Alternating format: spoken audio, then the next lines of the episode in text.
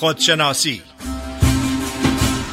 برنامه از جعفر زیوه. نردبان این جهان ما و منیست عاقبت این نردبان افتادنی است لاجرم هر کس که بالاتر نشست استخوانش سخت تر خواهد شکست.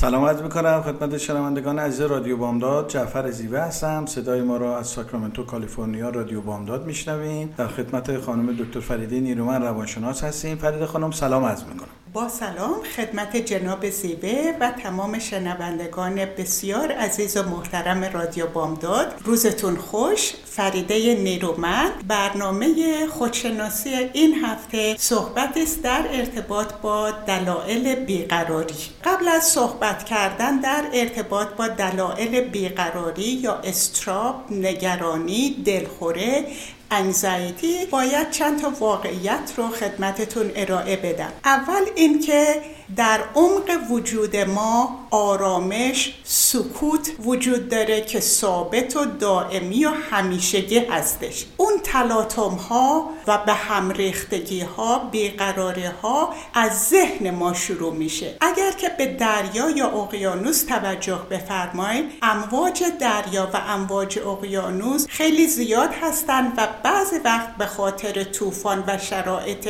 آب و هوا می‌تونن این امواج بسیار سنگین و پرتلاطم باشن. ذهن ما و تلاطم ذهنی ما هستش نه درون ما و طبیعت ما. و به همین دلیل مدیتیشن حداقل دو مرتبه در روز کمک می‌کنه که با توجه به دم و بازدم و نفس کشیدن حیاهوی ذهنی رو آروم کنیم و در نتیجه توانایی ارتباط برقرار کردن به اون آرامش درونی داشته باشیم.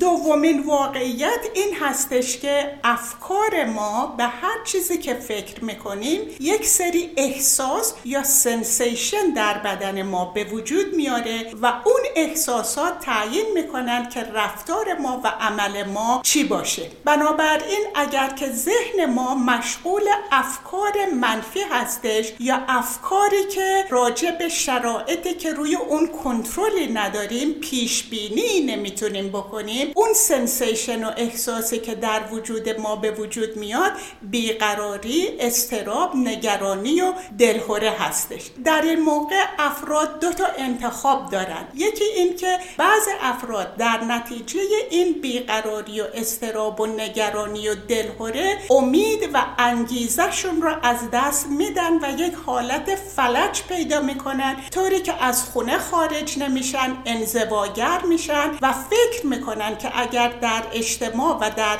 جمعیت نباشن می‌تونن اون بیقراری رو آروم کنن. ولی این هیچ وقت جوابگوی بیقراری و استراب نخواهد بود. موضوع سوم که می‌خوام خدمتتون ارائه بدم این هستش که تمام بیقراری ها نگرانی ها و استراب ها ریشهشون در زمیر ناخداگاه نیست. ریشهشون در اتفاقات تلخ گذشته به خصوص دوران کودکی نیست. تحقیقات نشون داده که یک ارتباط بسیار مستقیم و محکم هستش بین فشارهای زندگی یا استرس زندگی و بیقراری کردن. این فشارها و استرس ها می‌تونه فشارهای محل کار و کیفیت کار باشه. بعض افراد اگر که با رئیسشون یا همکاراشون مشکل دارن اگر که در تهیه کردن ریپورت هایی که مدت زمان مشخص داره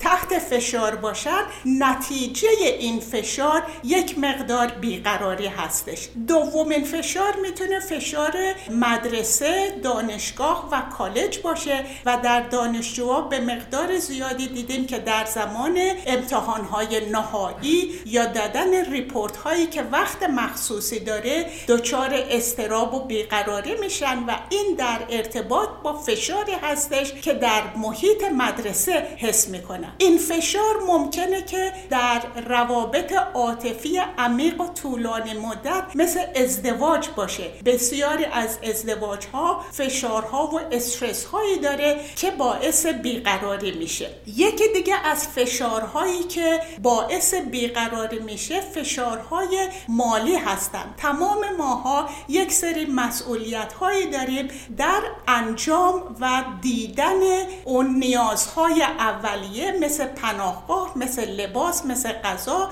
مثل وسایل حمل و نقل مثل آب و برق و تلفن و غیره. اگر از نظر مالی محدودیت داشته باشیم و نتونیم این نیازها رو برآورده کنیم این فشار می‌تونه باعث بیقراری و نگرانی بشه. یکی دیگه از دلایل بیقراری می‌تونه side effect داروها باشه. یکی دیگه از دلایل بیقراری می‌تونه side effect بعض از بیماری ها باشه. تحقیقات نشون داده که افرادی که stroke یا heart attack دارن بعد از اون دچار بیقراری میشن بیقراری ممکنه به خاطر مصرف مشروبات الکلی باشه. بیقراری ممکنه که در ارتباط با مصرف مواد مخدر به خصوص کوکین باشه. بیقراری ممکنه که در ارتباط با سخنرانی در مقابل یک جمعیت باشه. و این نوع بیقراری گذرا هستش نیازی به درمان نداره و بعد از اینکه شرایط خارجی و فشارهای خارجی ساکت و آروم میشن فرد می‌تونه به اون آرامش درونی ارتباط برقرار کنه و دسترسی داشته باشه. یکی دیگه از عوامل بیقراری عدم ایمان. تحقیقات نشون داده که افرادی که ایمان دارن به یک قدرت والا به قدرت مطلق به قدرت بالاتر خیلی راحتتر و آرومتر می‌تونن با مسائل و مشکلات زندگی روبرو بشن بدون از دست دادن آرامش درونیشون در قسمت دوم برنامه در خدمتتون خواهم بود و در قسمت دوم از اون بیقراری هایی صحبت می‌کنم که در نتیجه انتخاب افکار ما هستش که افکارمون انتخابی هستند و در زمیر ناخودآگاه نیستند در قسمت سوم برنامه در خدمتتون خواهم بود و از اون استراب هایی صحبت می‌کنیم که ریشهشون در زمیر ناخودآگاه و اتفاقات دلخراش گذشته است. بله خیلی ممنون از توضیح کاملی که فرمودین. صحبتمون راجع به بیقراری نوع انسان هستش. حالا می‌خوایم ببینیم آدمی چرا بیقراره. انسان بیقرار انسانیه که خسته از مسابقه در بزرگراه حرس و طمع و حسادت هستش. ما این بیقراری رو در شبکه های مجازی می‌تونیم به خوبی مشاهده بکنیم. در اینستاگرام در توییتر با عکسایی که آدما می‌ذارن یه لباس می‌خرن می‌خوان نشون بدن. یه ماشین می‌خرن می‌خوان نشون بدن. خوبه آدم اینکه ماشین خوب داشته باشه خیلی عالیه. اینکه یه خونه خوب بخره خیلی عالیه. اینکه فرزندان خوب داشته باشه خیلی عالیه. ولی اینکه بخواد با اینا چش مردم رو در بیاره مشکله. یعنی دائما خودشو برتر از این یک نوع بیقراریه که امروزه در شبکه های مجازی ما به راحتی می‌تونیم ببینیم. دوم عامل بیقراری آدمی انسان جامانده در قالب های کهن هستش. انسانهایی که در دوران کهن باقی موندن در دوران سنت هنوز باقی موندن و نمی‌تونن خودشو با دوران مدرنیست مطابقت بدن اینا دچار یک نوع بیقراری میشن. چون تقابل بین این دوتا در انسان ایجاد بیقراری می‌کنن چون در برخورد با جهان مدرن نمی‌تونن خودشونو تنظیم بکنن. سومین نوع انسان انسانهایی هستن که از مجازات خداوند میترسن. یعنی هر کاری که دارن می‌کنن احساس می‌کنن یه چشم اینا داره میپاد و ممکن اینا بعد از از این دنیا رفتن اینا رو مجازات بکنه. اینم نوع بیقراری های کلی هستش که میشه بهش اشاره کرد. حال ببینیم قرار چیه ابتدا. بعد ببینیم بیقرار قرار یعنی آرامش. یعنی اونجایی که من باید باشم هستم. قرار یعنی داشته هایم با خواسته هام همزیستی دارن قرار یعنی داشته های من همون آرزوهای منه. چون خیلی از مواقع وقت آرزوهای ما با داشته های ما نمی‌خونه ما بیقرار میشیم. قرار یعنی من در نیمه روشن و زیبای هستی ساکن هستم. حالا ببینیم بیقراری چیه؟ بیقراری یه حالت رنجاور و ناخوشاینده. بیقراری یعنی جهان آنگونه که مطلوب منه نمیچرخه. بیقراری یعنی از داشته ها راضی نبودن و لذا پریشانی و رنج درونی داشتن. بیقراری یعنی از دست رفتن معنا در زندگی. کسی که در زندگیش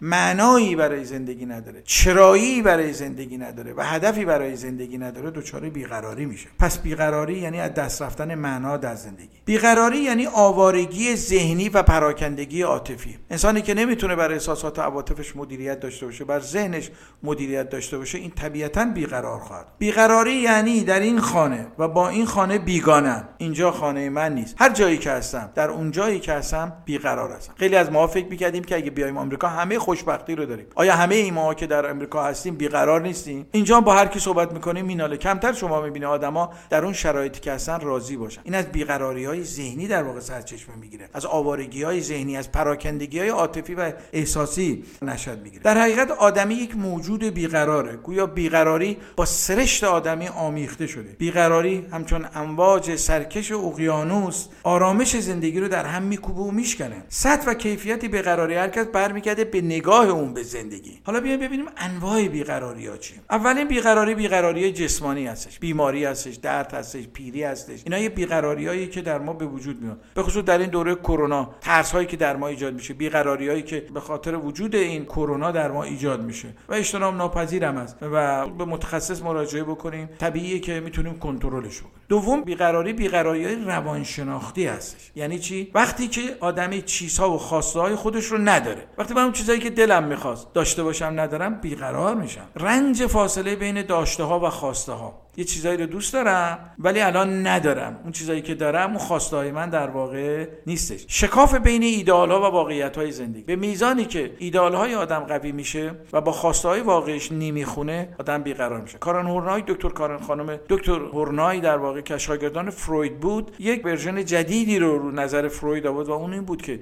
می‌گفت علاوه بر زمیر آگاه و ناخودآگاه یک زمیر ایدئالی ما داریم. اون زمیر ناخودآگاه ایدئالی اون چیزهایی هستش که از دوران کودکی در ما پس زده میشه و ما یه چیزایی رو آرزو داشتیم بهش نرسیدیم من دوست داشتم هنرمند بشم نشدم. دوست داشتم پزشک بشم نشدم. اینا در زمیر ناخودآگاه ایدئالی من باقی میمونه. و به میزانی که این خواسته های زمیر ناخودآگاه ایدئالی من با واقعیت های زندگی و با داشتهای من نمی‌خونه بیقراری من بیشتر خواهد شد. یکی دیگه از چیزهایی که بیقراری میاره وقتی هستش که ما چیز رو به دست میاریم مدتی باهاش هستیم ولی بلافاصله از اون سیر میشیم. خونه ای رو می‌خریم یه چند ماهی درش زندگی می‌کنیم خوشحال هستیم ولی بعد از 5 یا 6 ماه اون خونه برای ما یک نواخ میشه. بیقراری در ما دوباره شروع میشه. وقتی آدم یه چیزی رو به دست بیاره مدت کوتاه خوشنوده ولی بعد از مدتی اون خوشنودی رو از دست میده. چرا؟ برای اینکه بیقراره. برای اینکه نمی‌خواد با چیزی که داره با داشته هایی که داره در واقع زندگی بکنه. وقتی عزیزی رو از دست میدیم وقتی ستمی بر ما وارد میشه وقتی در عشق شکست می‌خوریم دچار بیقراری میشیم. بیقراری روانشناختی ریشه در تشویش ها و استراب ها و دلهره داره. خب اگر موافق باشین به یک آهنگ گوش بکنیم و بعد برمیگردیم در بخش دوم در خدمت شما هستیم.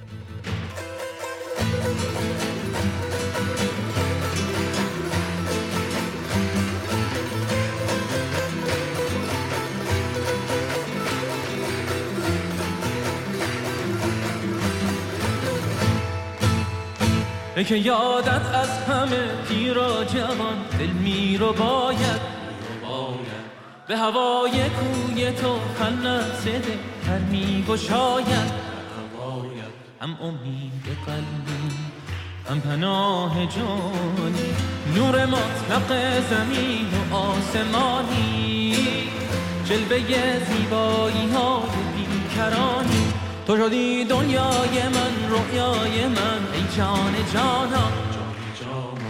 رود از چشمان من اشکم به یادتم چو باران. جان با تو در امانم. تو من ندانم. بی تو بی پناه و بی نشانم. بی تو در تاریکیم راهی ندانم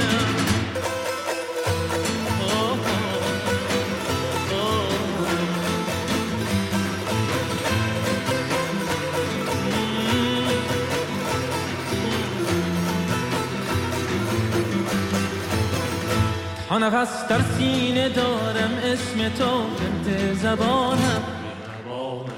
عطر دلخواه و شمیم عشق تو آرام جانم. نور بیکرانی لطف جاودانی. من گناه کارم ولی تو مهربانی. اهل قلب عاشقان تو نشانی.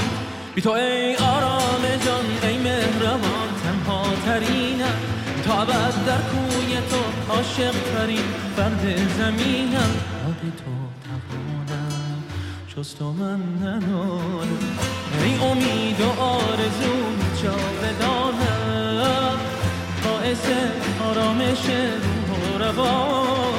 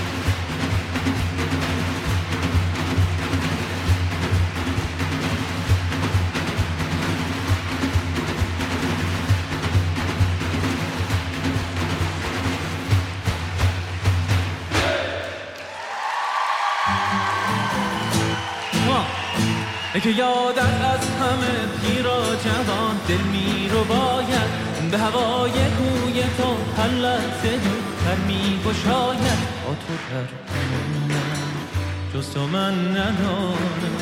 ای امید و آرزوی جاودانم. باعث آرامش تو شدی دنیای من رویای من. ای جان جانم رود از چشمان من اشکم به یادت هم شو باران با تو در امانم به امید جانم بی تو بی پناه و بی نام نشانم بی تو در تاریکیم راهی ندانم بی تو در تاریکیم راهی ندانم بی تو در تاریکیم راهی ندانم بی تو در تاریکیم راهی ندانم بی تو در تاریکیم راهی ندانم با سلام مجدد خدمت شنوندگان عزیز رادیو بامداد در بخش دوم برنامه خودشناسی در خدمت خانم دکتر فریده نیرومند روانشناس هستیم با موضوع بیقراری در نوع انسان. با سلام مجدد خدمت شنوندگان عزیز رادیو بامداد.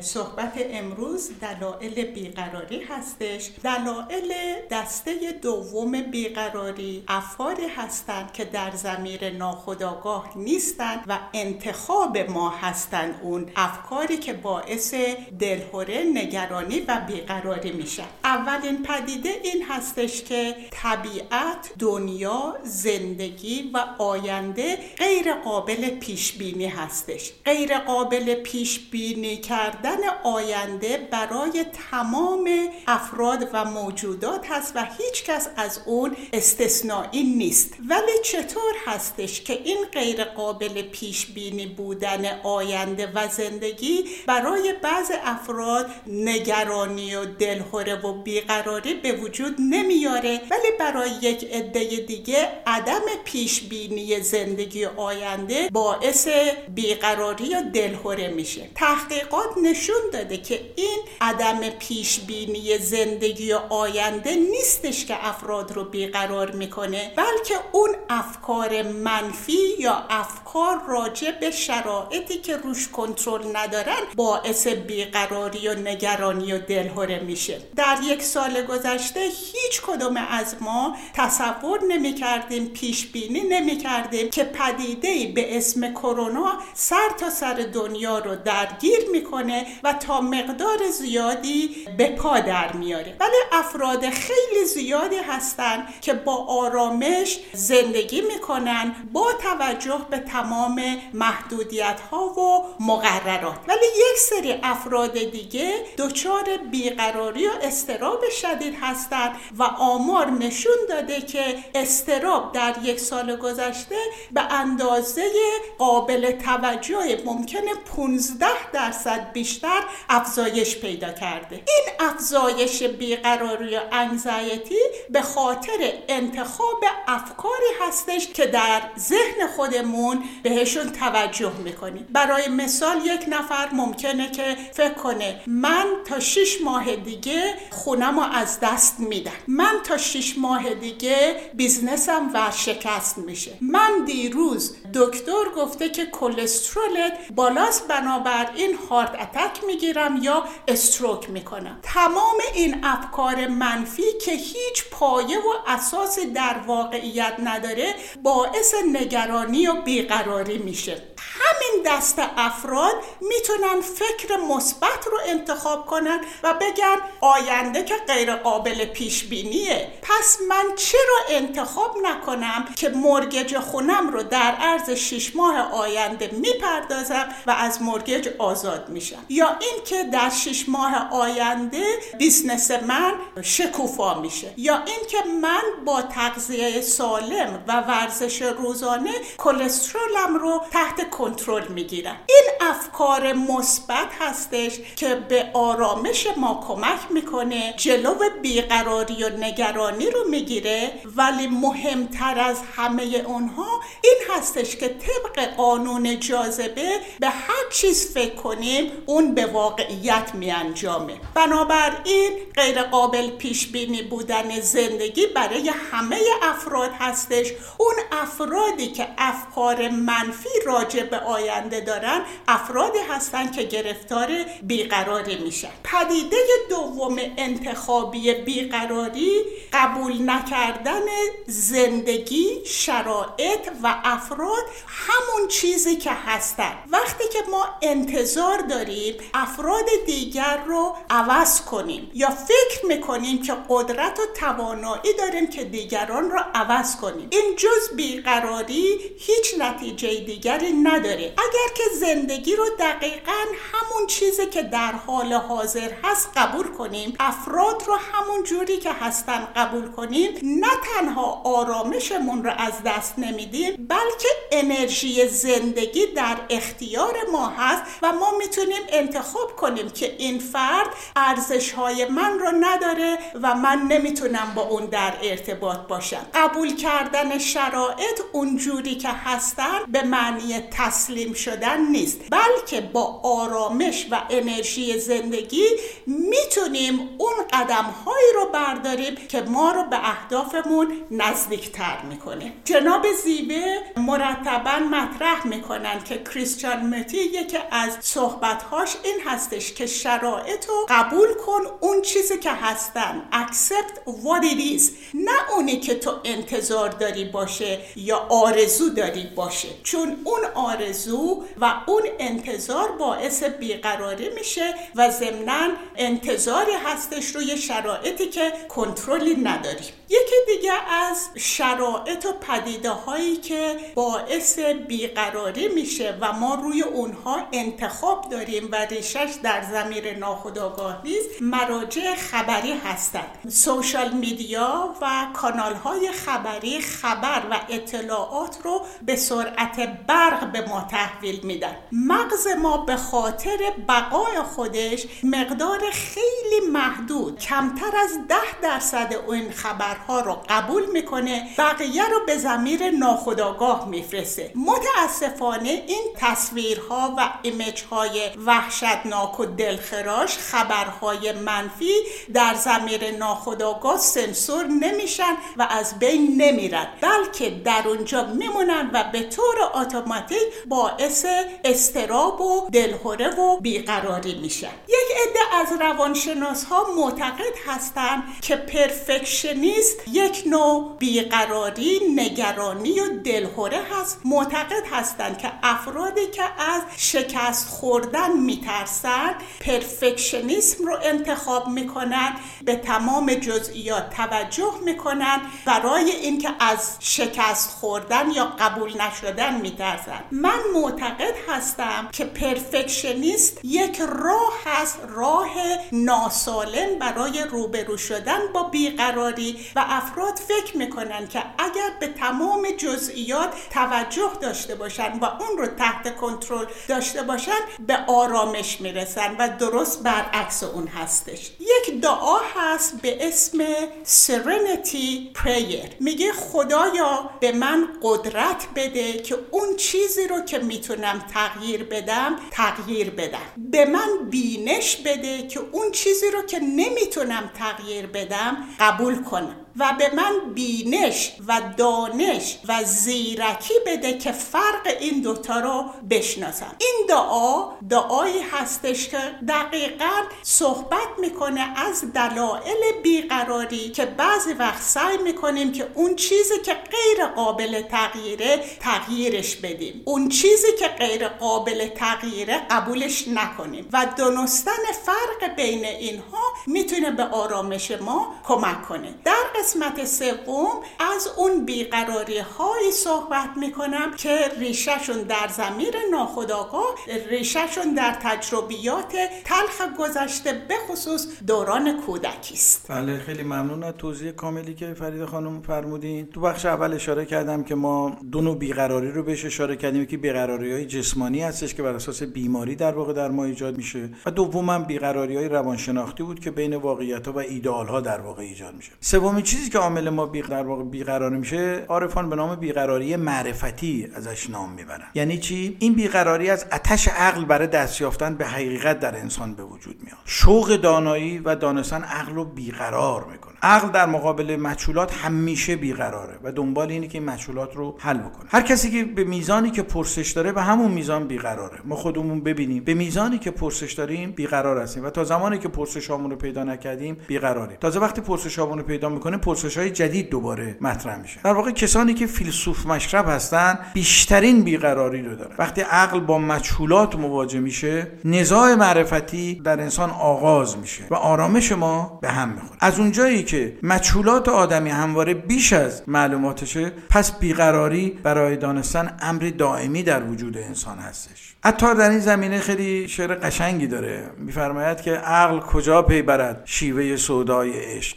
باز نیابی به عقل سر معمای عشق. عقل تو چون قطره ای مانده ز دریا جدا. چند کند قطره ای فهم ز دریای عشق؟ یا مثلا حافظ میگه عاقلان نقطه پرگار وجودن لیک عشق دانست که در این دایره سرگردانند. یا مولانا میفرماید پای استدلالیان چوبین بود. پای چوبین سخت بی تمکین بود. چهارمین بیقراری بیقراری عاشقانه هستش که عارفان بهش اشاره می‌کنه. آدمی وقتی درمیابه روزی میمیره دچار بیقراری میشه که چرا من باید بمیرم؟ دوست داره که جاودانه زندگی بکنه. یکی از دلایل بیقراری های معنوی ناتوانی انسان در معنا کردن هستی و زندگی میشه. کما که مولانا اشاره ای داره میگه روزها فکر من این است و همه شب سخنم که چرا غافل از احوال دل خیشتنم از کجا آمدنم؟ آمدنم بهر چه بود؟ به کجا می‌روم آخر؟ ننمایی وطنم. ماندم سخت عجب کس چه سبب ساخت مرا؟ یا چه بوده است مراد وی از این ساختنم؟ این یه سوال بنیادین در زندگی هستش چرا اومدیم؟ از کجا اومدیم؟ اینجا چه مأموریتی داریم؟ و قرار کجا بریم؟ مولانا برای رهایی از تمام این بیقراری و رنجها داروی شفابخش عشق رو به ما پیشنهاد می‌کنه. مولانا میگه که قرار نایابترین کالا در این جهان هستش. انسان امروزی نسبت به گذشته دچار فقر معنایی برای زندگی شده. لذا بیقرار شده. به میزانی که ما فقر معنایی داریم و معنایی برای زندگی نداریم دچار بیقراری خواهیم شد. لذا عشق می‌تونه به زندگی انسان معنا بده. عقل مدرن انسان رو بیقرار تر کرده و عشق می‌تونه این بیقراری رو علاج بکنه. مولانا میگه یکی از عوامل اصلی بیقراری در وجود آدمی خودخواهی و خودپسندی به میزانی که من خودخواه هستم خودپسند هستم به دانسته هام به تجربه به مدارکم به پیشینه خانوادگیم و و شهرتم موقعیت اجتماعی مینازم من بیقرار هستم. مولانا در واقع به عشق نقش درمانگری میده. عشق درمانگر بیقراری هاست. عاشق شدن به جای ترسیدن از خدا. عمده بیس تفکر ادیان ترسیدن از خدا هستش. مجازات از اعمالی که انجام و مولانا میگه خداوند عشقه. خداوند ترس نیست. خداوند نگرانی نیست. مولانا عشق درمانی رو به جای نفرت درمانی به ما میآموزه. کما اینکه در یه غزلی میفرماید. حیلت رها کن عاشقا دیوانه شو دیوانه شو. و در دل آتش در پروانه شو پروانه شو. هم خیش را بیگانه کن هم خانه را ویرانه کن. وانگه بیا با عاشقان هم خانه شو هم خانه شو. رو سینه را چون سینه ها هف آب شوی از کینه ها آنگه شراب عشق را پیمانه شو پیمانه شو. باید که جمله جان شوی تا لایق جانان شوی. گر سوی مستان می‌روی مستانه شو مستانه شو. اونچه که در واقع به ما کمک می‌کنه بتوانیم به سمت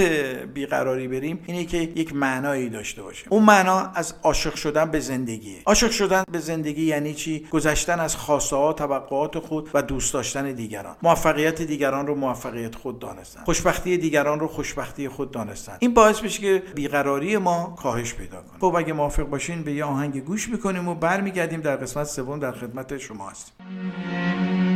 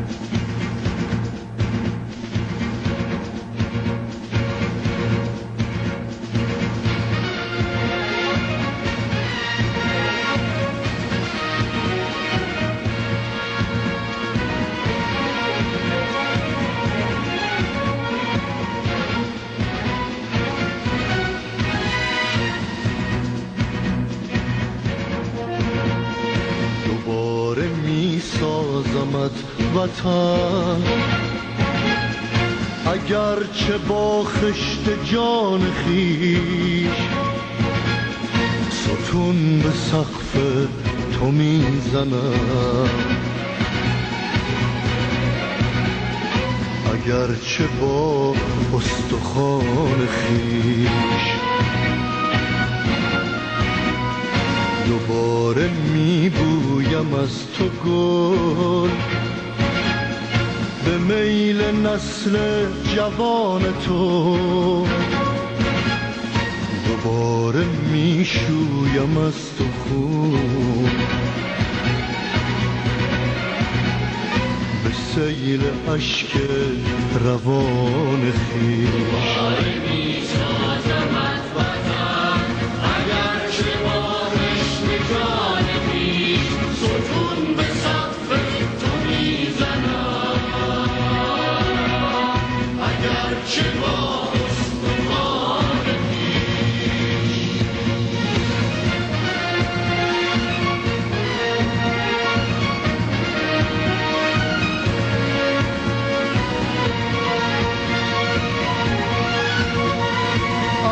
چه صد سال مرده ام به گور خود خواهم ایستاد که برکنم قلب من به نعره آنچنان خیش اگر چه پیرم ولی هنوز مجال تعلیم اگر بود جوانی آغاز می کنم کنار نوباوگان خیش.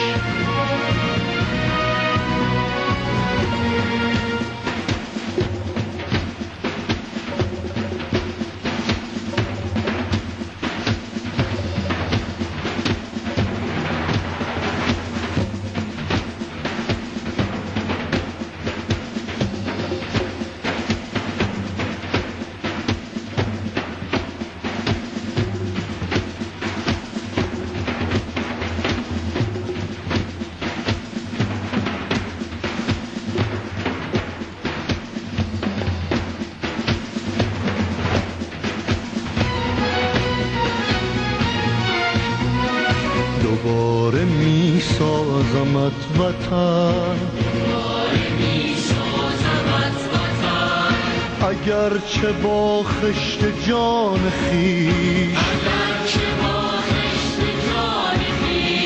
ستون به سقف تو می‌زنم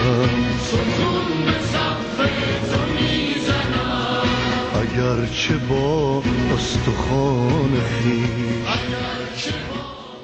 با سلام مجدد. در بخش سوم برنامه خودشناسی با موضوع بیقراری در نوع آدمی هستیم. در خدمت خانم دکتر فریده نیرومند روانشناس می باشیم. فریده خانم بفرمایید. با سلام مجدد خدمت شنوندگان عزیز رادیو بامداد. آخرین دلایل بیقراری استراب دلهوره نگرانی یا انگزایتی ریشه اونها در زمیر ناخودآگاه و در تجربیات تلخ دوران کودکی و گذشته است. این افراد احساس می‌کنن که ناامن هستن میترسن. افکار منفی به طور غیر قابل کنترل در ذهنشون مرتب میچرخه. شبها بیخوابی دارن. و جرأت و آرامش این رو که در جامعه فعال باشن ندارن و این استراب و بیقراری جلو فعالیت روزانه رو می‌گیره. از نقطه نظر روانشناسی این نوع بیقراری استراب دلخور نگرانی یک بیماری روحی و عاطفی هستش. افرادی که با این بیقراری درگیر هستن وقتی که به مشاور رجوع می‌کنن علائم رو توضیح میدن ولی کوچکترین آگاهی ندارن که این بیقراری و استراب و ترس و عدم امنیت از کجا میاد و با کمک روانشناسی یا مشاور می‌تونن به ریشه این ناراحتی این بیقراری پی ببرن و معمولا افراد یا اینکه به نیازهای اولیهشون به طور منظم و دلسوزانه رسیدگی نشده یا اینکه قربانی بودن یا شاهد جنگ و جدلهای خانوادگی بودن ممکنه که اون فردی که مسئول نیازهای اولیه کودک بوده به یک طریق ناپدید شده مثل طلاق گرفتن یا مردن. ممکنه که فرد با یک سری ناراحتی ها و وقایع دلخراش رو شده باشه که این وقایع و این تجربیات در زمیر ناخودآگاه ضبط میشه و بعدا به صورت بیقراری فرد به اونها درگیر هستش. چند نوع انگزایتی یا بیقراری وجود داره که نیاز به درمان داره؟ یکیش هست generalized anxiety. اون بیقراری عمومی هستش که فرد مرتبا احساس بیقراری می‌کنه ذهنش از افکار منفی رها نمیشه آرامش نداره و نمی‌تونه توی جامعه فعالیت کنه. نوع دیگر بیقراری که از بیماری های روانی محسوب میشه ترس های بیپایه هستش. در برنامه های دیگه صحبت کردیم و اون رو فوبیا میگن. نوع دیگر بیقراری که جنبه بیماری داره و نیاز به درمان داره سوشال انگزایتی هستش. افرادی که نمی‌تونن در جامعه باشن در جمعیت باشن نمی‌تونن سخنرانی کنن در جلو جمعیت. اینم سوشال انگزایتی هست و فوبیا و سوشال انگزایتی درمان اونها آسون هستش عملی هستش. و آخرین نوع بیقراری پست تروماتیک استرس دیسوردر این می‌تونه حتی ریشش در زمان کودکی هم نباشه. یک اتفاق ناگوار مثل مثلا تجاوز جنسی یا سربازهایی که در میدان جنگ هستن اون شرایط دلخراش و وحشتناک تموم شده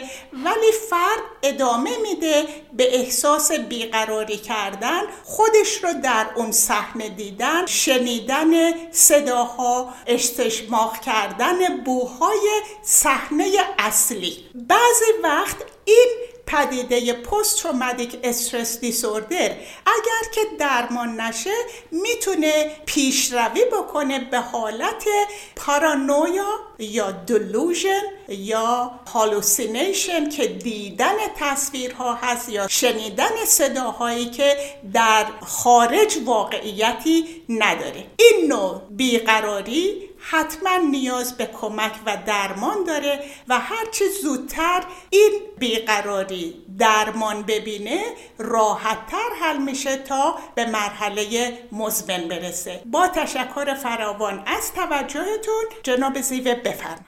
خیلی ممنون از توضیح کاملی که فرمودین. در بخشای قبل اشاره کردیم که ما چند نوع بیقراری داریم. ابتدا بیقراری جسمانی که بر اساس بیماری ها بیقراری های روانشناختی که فاصله بین ایدئالا و واقعیت ها هستش. بیقراری های معرفتی گفتیم که از عقل پرسشگر ایجاد میشه در ما و نهایتا بیقراری عاشقانه رو گفتیم که مولانا بهش اشاره می‌کنه. مولانا اعتقاد داره ما یه بیقراری ذاتی داریم. یعنی چی؟ یعنی ما از اصل انرژی هستی جدا شدیم. حالا ادیان به نام بهشت بهش میگن. بودا به نام نیروانا ازش یاد می‌کنه. فلاسفه به نام حقیقت ازش نام می‌برن. اونچه که مسلمه مولانا در این اشعارش به این کاملا اشاره می‌کنه. کما اینکه میفرماید باز آمدم باز آمدم از پیش آن یار آمدم. در من نگر در من نگر. بهر تو غمخوار آمدم. شاد آمدم شاد آمدم. از جمله آزاد آمدم. چندین هزار سال شد تا من به گفتار آمدم. من مرغ لاهوتی بودم. دیدی که ناسوتی شدم. دامش ندیدم ناگهان. در وی گرفتار آمدم. ما را به چشم سر مبین. ما را به چشم سر ببین. آنجا بیا ما را ببین که آنجا سبک بار آمدم. یا در جای دیگه راجب خنده میگه. میگه اصلا ذات ما شادی و خنده هستش. غم و اندوه اکتسابی هستش. ما چون به جهانهای پایین سقوط کردیم غم و اندوه رو کسر می‌کنیم. آگاهی به اون فطرت اصیل ما که شادی هستش می‌تونه به ما کمک کنه که از بیقراری های غم و اندوه در واقع بیرون بیایم. کما اینکه میفرماید جنتی که از جهان را ز شکر خندیدن آنکه آموخت مرا همچو شرر خندیدن.